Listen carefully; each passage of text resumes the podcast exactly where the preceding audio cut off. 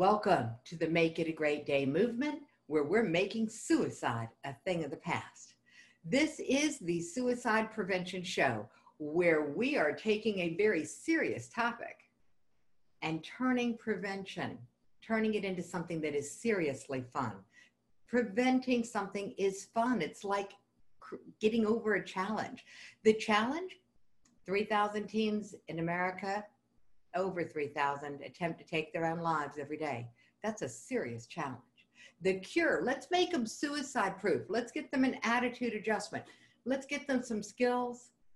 And most importantly, let's share with them some stories of what it takes to meet challenges in life. So, our next speaker, our next panelist, our next person who's a very inspiring person is my son-in-law, my son-in-law Terry Ashton. And Terry is one of the most inspiring people I know. So when he agreed to be interviewed, and this man's a little camera shy, he agreed to be interviewed. So I want you all to show him a lot of love in the chat. Go to the chat and talk to him. Tell him to get on camera, encourage him, give him a little love. Everybody, come on, lay it up. Yes, there he is. All right. Hello. Hello. How are you, Terry? Can you hear me? Yeah, I can hear you. Oh, good. Okay. Well, you know, the tech check is always the first thing. So we always check the tech, the chat box, make sure it works. So you guys, thank you very much for that. Then we come in here and we check the tech with our speaker. Do you can you hear me now? And can I hear you? So Thank you, Terry. I'm You're glad. welcome.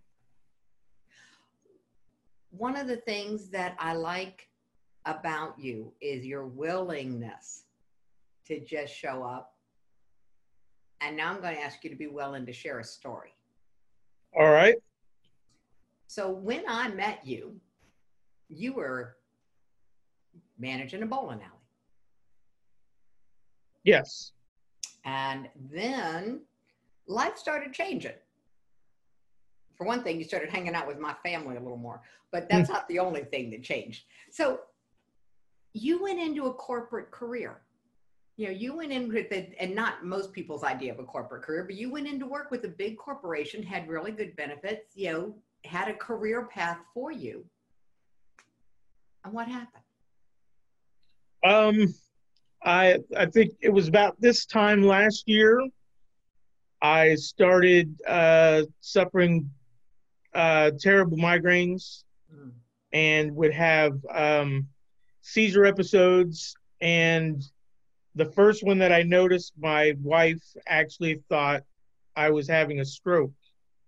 So I went to the hospital and they said I wasn't having a stroke.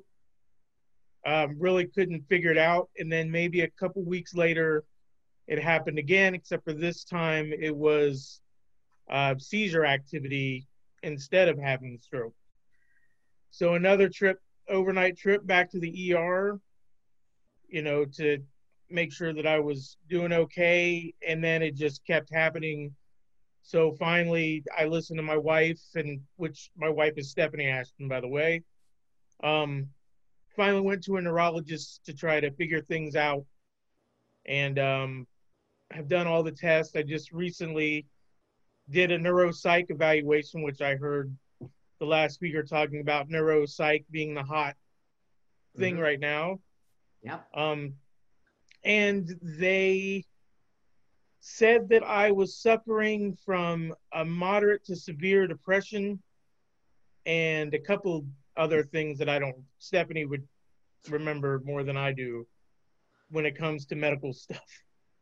Well, the journey that's so prevalent in our world, Terry, is that you had a life. Yes. You know, you had a career, you had a direction, and then it changed. Yes, it did. So I um, decided that it took me a while to because as a as a young as a guy, we're raised to we're going to work, we're going to support our, you know, family, which mine is a wife and two dogs. You know, so not a gigantic family, but my grand puppies. Yep. yep. Um, so when I couldn't go to work, I started to become depressed, and a few months went by, and it started to get worse and worse. And then one day, um, it was either late January, early February. I can't really remember. And there's not too many people that know about this story. In fact, it took me a few weeks before I even told my wife about it because I was a, ashamed of myself. I tried myself to commit suicide at the age of 42, so not not a teenager. I woke up one day just in pain, um, and not working, not having any real income, having to you know have other people help you, especially the way that I grew up, is not an easy thing to do. Um, so I got a, a knife that I use when I go fishing, and I stood in my bathroom over my sink and I started to kind of jab the knife into my wrist because I was going to slit my wrist that day. Um, Stephanie was over at her parents' house helping her uh, with stuff. So I was alone. And as I did that, I kind of felt these eyes upon me and I look over and it's my two dogs. Um, so at first I kind of, you know, I looked back, I didn't think any, I, I, knew what they wanted. They needed to go outside to be walked. One of my thoughts was, well, if I do this, I won't have to walk them.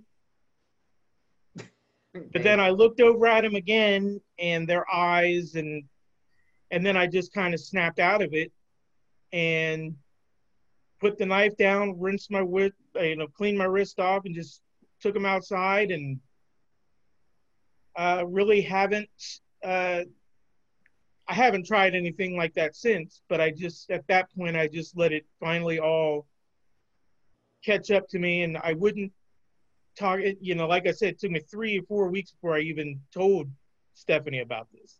Mm-hmm. Um, the only other person that knew was my dad, which is why he came down to visit. Oh. And then the two doctors that I, I obviously told my neurologist and then the neuropsych person um, what I had tried to do. So there was so not even I, I hadn't told my mother or anybody else. There was very few people that knew about this. Well, when you agreed to talk on the show, I didn't know about it. Yeah. I had no idea why in the midst of all of the turmoil in this country your parent your dad stepmom would come down yeah. And i was like that's weird. Yeah. Now i know. What's really brave though is that you told people who could actually help you. And you told the medical professionals. You told people who could actually make a difference. You know for those of you who don't know Stephanie's the reason that this whole Make It a Great Day movement got started. She gave a seven minute talk about the rate of teen suicide in our country, told her own story about multiple suicide attempts as a teenager, and a desire to create a program. So that's what launched this whole movement. And now, Terry, the that timeline, because it was the same month that Stephanie gave her talk that you had that attack of inside your own head of the first migraine. And you know, since then these two things have been walking together. I had no idea that you had walked into that place where you had, in my language, sold yourself on dying being better than living the fact that you stopped and that you were able to turn that that ability is something that I just, you know, wrap yourself up here, honey, because that's an emotional resilience level that if more people had it, the rate of suicide in this country and in the world would go down. So, where in your world, if you go back and you think back, where in your world did you have to deal with other emotional adversity? Where did this internal strength come from? What do you see as possible things that contributed to you being able to turn that and have um, the resilience to walk away? I missed a little bit of that. It sounded like the sound cut out. Okay. So we'll try it again. Think to your world, your past. You were emotionally resilient in that moment. Right. In that moment, you you put the knife down. You haven't picked it back up. You haven't sold yourself on that idea that dying is better than living again. You're having different conversations in your mind. But that level of emotional resilience that allowed you to put the knife down and walk away any thoughts that come to your mind? Because I know we haven't talked about this, just in case you all can't tell. I don't script my interviews. And Terry, any other time in your life that you have had to have some emotional resilience? You had to be the comeback kid, you had to bounce back from a setback? Um, Yeah, probably a lot. I just have to think of something that um, comes to mind.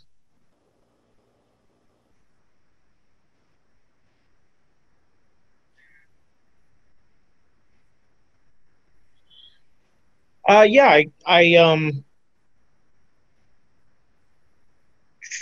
probably I, I can't. It was when I was so we're about 12 years ago, I hurt I hurt my knee, my right knee, and um, it was pretty damaged. I missed a lot of. In fact, it directly resulted in how I ended up down here. Actually, I moved back down to Florida. I hurt my knee. Um, I went. I went back to work um, with strict doctor's orders on how long I was supposed to. I was supposed to be on it no longer than four hours. Well, my job decided that day to keep me there for 12 hours. Ouch. So by the time I got home, um, my knee had swollen back up and was just not in good shape. So the next day I called him and said, Hey, I'm not going to be able to come back in, or I'm not going to because I, we didn't follow doctor's orders. And now, well, that my job then they called me and, and fired me because they're like, well, we don't know how we're going to deal with your knee issue. Mm-hmm. So at that point, I was also kind of directionless as well. And I came down here just as a visit. And I ended up getting my job at the bowling alley and I just stayed. I was actually getting ready to move back to Ohio and I met Stephanie. And so to kind of, you know, to to you know have to deal with that knee injury, and I I know that uh, I think Katie kind of deals was dealing with the same issue with the ACL, at least last time Stephanie told me about it, issue with her knee. That that can be hard to to deal with. That's mm-hmm. you know because you walk and you stand, and so you know I had to fight through to get back to normal on that one as so, well because that was kind of mentally draining to deal with just you know barely being able to walk. And you know i lived up in ohio where it was icy so i'm trying to walk on a bad knee in ice. Yeah. in fact that's how i hurt my knee to begin with was i slipped and fell on the ice so. Yeah got that. Okay. So treacherously icy. Yes. And while the, this is what I was looking to help people understand is that the challenges that we overcome in our life are like building an emotional resilience muscle. And so many times we look at them and and think how awful and people play the ain't it awful game. The reality is it was those things that you overcame that contributed to you having the resilience to still be alive right now. And I'm going to call it what it is you know, those things that were hard back then are the very skills emotionally and physically that make it possible for you to be here. Now, I know that you use as many tools as you can get as as they're still working out the medical mystery of the migraines. So you use a bunch of tools. And some actually I don't know the, that I know you use a couple of tools. The main yeah. tool is your dogs. Yes. yeah. The, the second main tool is, is our family's first foray into this whole neuro world, which was neurotech clothing. So the um, you're wearing it. I wear it, all, I wear it almost all the time. All right. So um, and and Katie, I'll have to post that. It's socksforhealth.com. Neurotech clothing came into our world, and Mark and I embraced it, hoping it would be a help for Stephanie, who also has some you know, some health issues, some physical health issues and challenges. Um, and so you ended up being the beneficiary of that experiment because um, what's the effect that it has? They, what have you noticed that you started using that? Um, it makes my decision uh, decision making a little bit sharper. And uh, I know this is gonna sound, but the first place I noticed it, because I'm a video gamer. The first place I noticed it was video gaming. Like when I would do online mm-hmm. gaming against other people, it would I would start to get a little bit mentally sharper and my reflexes would get my mental reflexes would get a little bit quicker mm-hmm. because before I I I wouldn't play some of these games because I just sucked at it. And dealing with kids online, they're very very mean.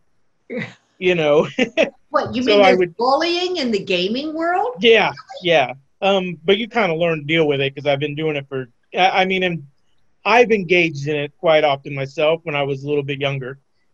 So I wouldn't play those games, and then one day I I put the sleeve on. I just started playing. I noticed that I was getting a little bit better and quicker and sharper, and I was like, okay, well, I'm guessing this sleeve is actually working yeah. And I've noticed that my memory gets a little bit better when I, you know, as long as I have it on, mm-hmm.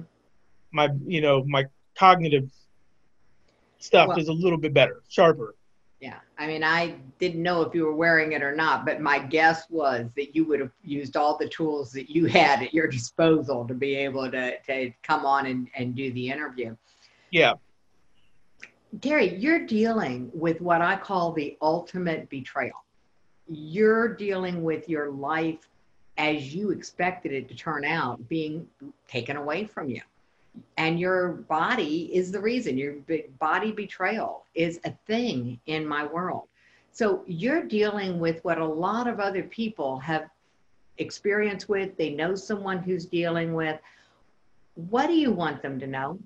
Anybody who's facing the fact that their body all of a sudden is changing their reality and not in a good way. What do you want them to know?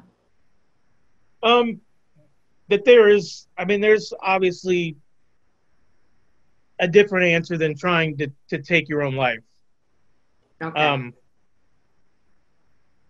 but you can, uh, you can get through it.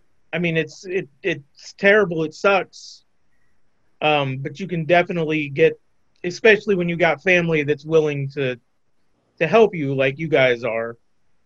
Um, because this is something I never bring up to my family really because they don't listen or whatever. But uh, I can hear Stephanie laughing back there. We're we're go- we're going to call that what it is, all right? Because this is yeah. an elephant. Not everyone in your world is going to understand.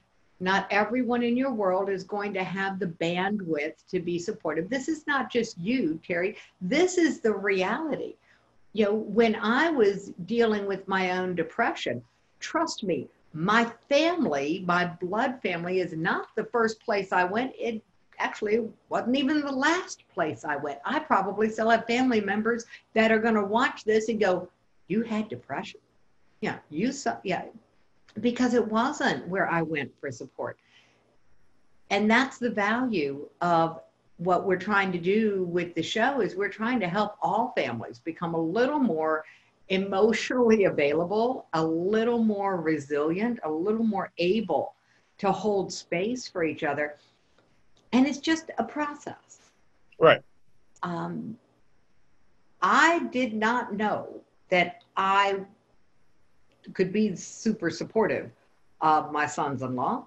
You know, I'm busy being supportive of my daughters. I was not a very engaged mother in law until the day you texted me.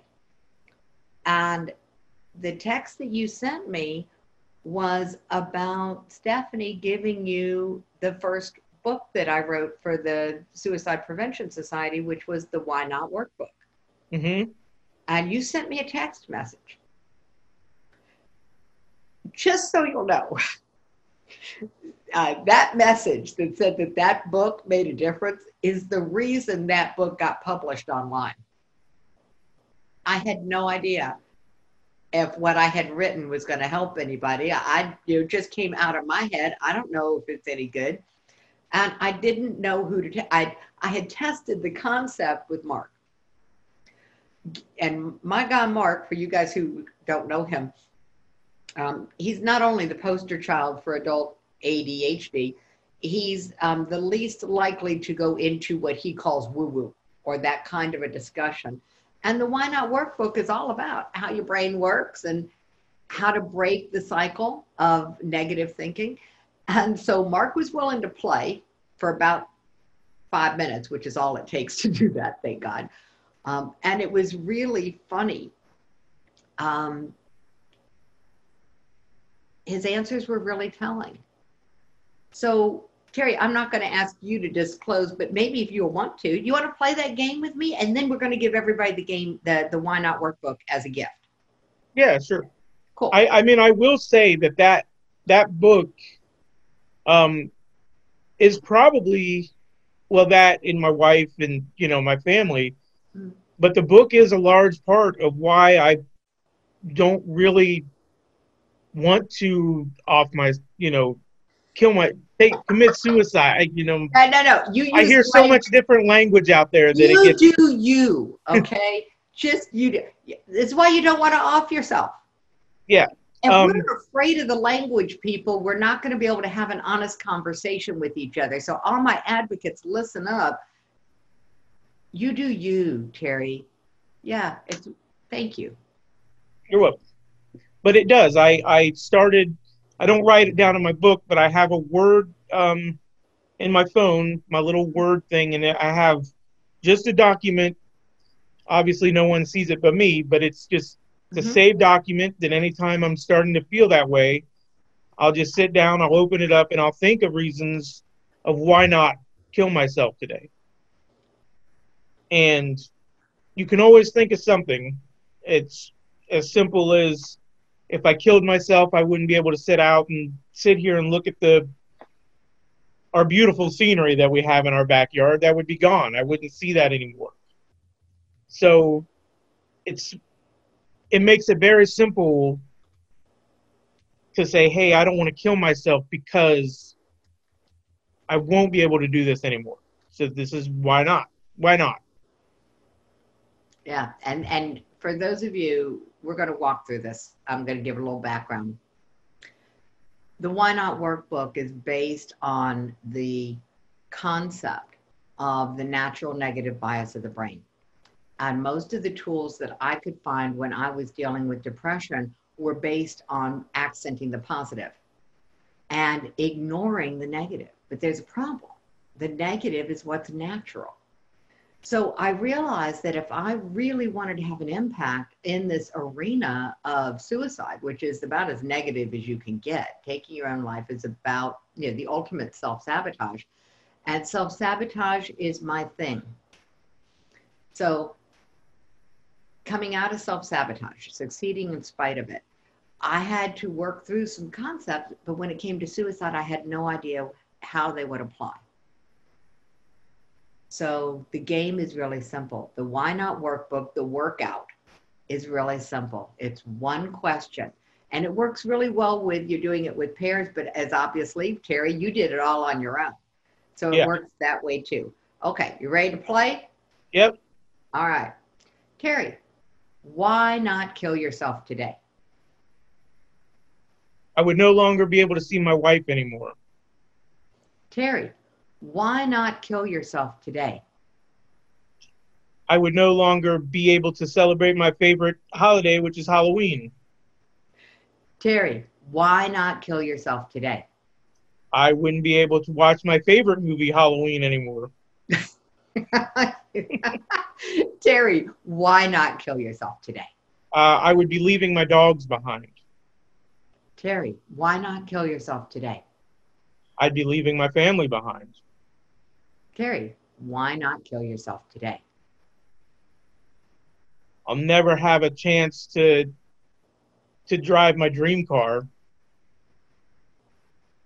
All right, there you have it. When we got down to the sixth question with Mark, it was also about cars. Mark's a car guy. So cool. The bottom line is that you start to understand what's important to you. When Mark started at the top and we did the first question, his first answer, why not to why not kill yourself today, was because it would be a mess. You know, his second answer was also about other people, but then he got into he would miss having interesting conversations with new people. And then it came down to the cars and driving the dream car, driving a new car. Yeah. It doesn't have to be big, grandiose things, people. The why not question you can use for anything that you want to change in your life. And Terry, thank you because it truly is that text that you sent me that created my willingness to publish that book. And that decision led to the next book.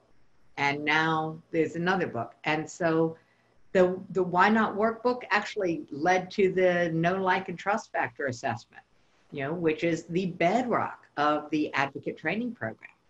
So you didn't know how big of an influence you had on the world. Your willingness to share with me that you were willing to talk about the fact that you had attempted, I'm really glad you survived, just so you'll know. Oh, thank you. And it's just really brave and really compelling that you were willing to have that conversation and share and, and story. Just a just as little as a month or maybe even a week or so ago. Well, a week ago I told you, but mm-hmm. before that I would have there would have only been the few people that knew about it would still mm-hmm. only because I don't really talk about that, you know, stuff. If I did, I'd probably be a little bit emotionally uh, wouldn't have to go to neuropsych people. I would. we we don't know, but we'll find out. Yeah, um, and it was skill. I I obviously wasn't taught these skills when I was younger. I didn't start to learn this stuff until I started to talk to you and um you and Stephanie got involved in the suicide prevention. I mm-hmm. you know, and that was the other thing is I thought about was how ashamed I was of even trying attempting it while my mother-in-law and my my wife are doing a suicide prevention outreach and here a member of their family is trying to uh, self-delete oh that one i'm going to push back on um, but first, I'm going to say thank you. You're welcome. Thank you. Uh, the bottom line, Terry, is what you just said illustrates exactly why we are on this mission to help people understand they don't know they have the problem, but they have the problem. Right. We are all at risk. I call it the suicide wars with three A's. We're, we are all at risk and we need an army to combat this. So I'm that's my my advocate army. My army of advocates is what we're working on, and they're not mine. They are gonna change the world. And the reason is exactly what you just shared. The reason is because that while we're busy, you know, I was busy, Stephanie was busy, while we're busy trying to build a program, trying to create a movement trying to generate awareness of the risk of suicide that we all have, we were oblivious to the risk inside our own family and for Stephanie inside her own home. We're all at risk. Every single person we know is at risk. They just don't know it. We don't want to go around poking people, prodding people, scaring people, but what we do want to do is help people become aware. So by being willing, Terry, to share your story, by you all being willing to listen to the story, by being willing to be part of the show. You're making a difference in the world. And at the end of the day, isn't that nice to know? Yes, it is. Terry, what do you wish I had asked you?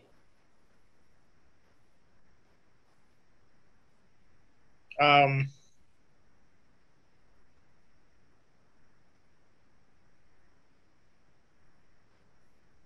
Um, not nothing really. Yes. well, it could be that we're complete. Okay, so now I'm going to go on a rant. Are you ready? I'm ready. The world according to Jackie. This concept of self delete. This is what people who said the violent video games are a hazard to the brains of our young people who play them. This is why. It's because self delete sounds easy. There once was a time that there were moral injunctions against suicide, there were community injunctions against suicide. Matter of fact, suicide came into the lexicon, it came into the language at the same time as the phrase self murder. It was a crime to commit suicide. It was a crime against humanity in every sense of the word, because when you take your own life, you're giving tacit permission to everyone around you to take theirs. It's one of the risk factors. But here's the deal we don't have injunctions against it anymore. It's no longer a crime. There are organizations of people who are survivors and supporters who are trying to change the language and say, well, people don't commit suicide, it's not a crime. They take their own life. And the only reason that they're willing to have a conversation with me and be part of this movement is because I was willing to delete that sentence, uh, that phrase of committing suicide from my vocabulary, because I want to pull people in. And we don't consider it a crime anymore. It is not a crime in most states. As a matter of fact, in some states and in Canada, it is not a crime to help take their own life. So we've taken away the cultural injunction. And with the language of self delete, we've made it sound easy. We've made it sound painless. We've made it sound like it's no big deal. I mean, we delete files off our computers all the time. We have made ourselves disposable with that language. And I'm out to change it, Terry. Okay. I never looked at it like that. That's think about it. What do you delete? Things you don't want anymore? Right. If someone's willing to put themselves into the category of spam, that's what we delete out of our email boxes. We delete trash. That's where things go when you delete them on your computer. They go into a trash can in your computer. They go into a trash pile. This concept that we could be considering ourselves trashable is just language that is like we don't realize the impact of our words, which is one of the reasons why on the show we had Caesar who was talking about all words matter. This is why. This is why. And this is not a conversation I even expected to get into Terry, I appreciate your being willing to let me rant on your time. We don't know the power of what we say. The power of what we say. We are creative with our conversations. We create war and we create love, all with our conversations. So we are building this journey on the show to help bring in these concepts so that we all start to see ourselves as more powerful to create the lives we want. And we recognize that we haven't done anything wrong. We just didn't know that we were speaking into creation something that maybe we don't want. And that's what referring to suicide as self deleting is. It's okay. not something we want people to do. At least we assume. I assume that if somebody's on the suicide prevention show, they're not a proponent you know, of that particular act. So any questions that anyone has that they want us to answer, we've got about 10 minutes for Q&A. And Terry, you got a question for me, you feel free to ask because I know the power of a question to shut down my brain. And it I know it sometimes it shuts down other people's brains. So I'm going to give you permission to ask me questions and everybody else can ask any questions that they want. Our purpose here is to help you prepare yourself to help other people prevent suicide. That's the purpose of the show. Your being on the show means that you're probably not at risk. You're already aware. You're part of preventing it for yourself already because you're here getting the education. It's the other people you're here. We want you to reach out to the other people, the ones who are normal, the ones who are happy, the ones who are sometimes grumpy, sometimes bored. And then they take their own lives and they try to kill themselves, and everybody's going, What? They were fine. No, they're not fine the way people think. Fine. It stands for frenzied, insecure, neurotic, and emotional. That's what fine means. When your friends tell you they're fine, hug them. Don't wait. And don't worry about COVID. COVID is the least of your problems in that moment because that's a signal that they really need a connection. So a virtual hug will do. Okay. I'm not trying, I'm not a proponent of spreading the pandemic, but what I am a proponent of is connect in any way that you can. Terry, I appreciate you being willing to connect with me and being willing to share your story and connect with others. Are you welcome? Yeah. All right. Thank you very much for playing on the Suicide Prevention Show.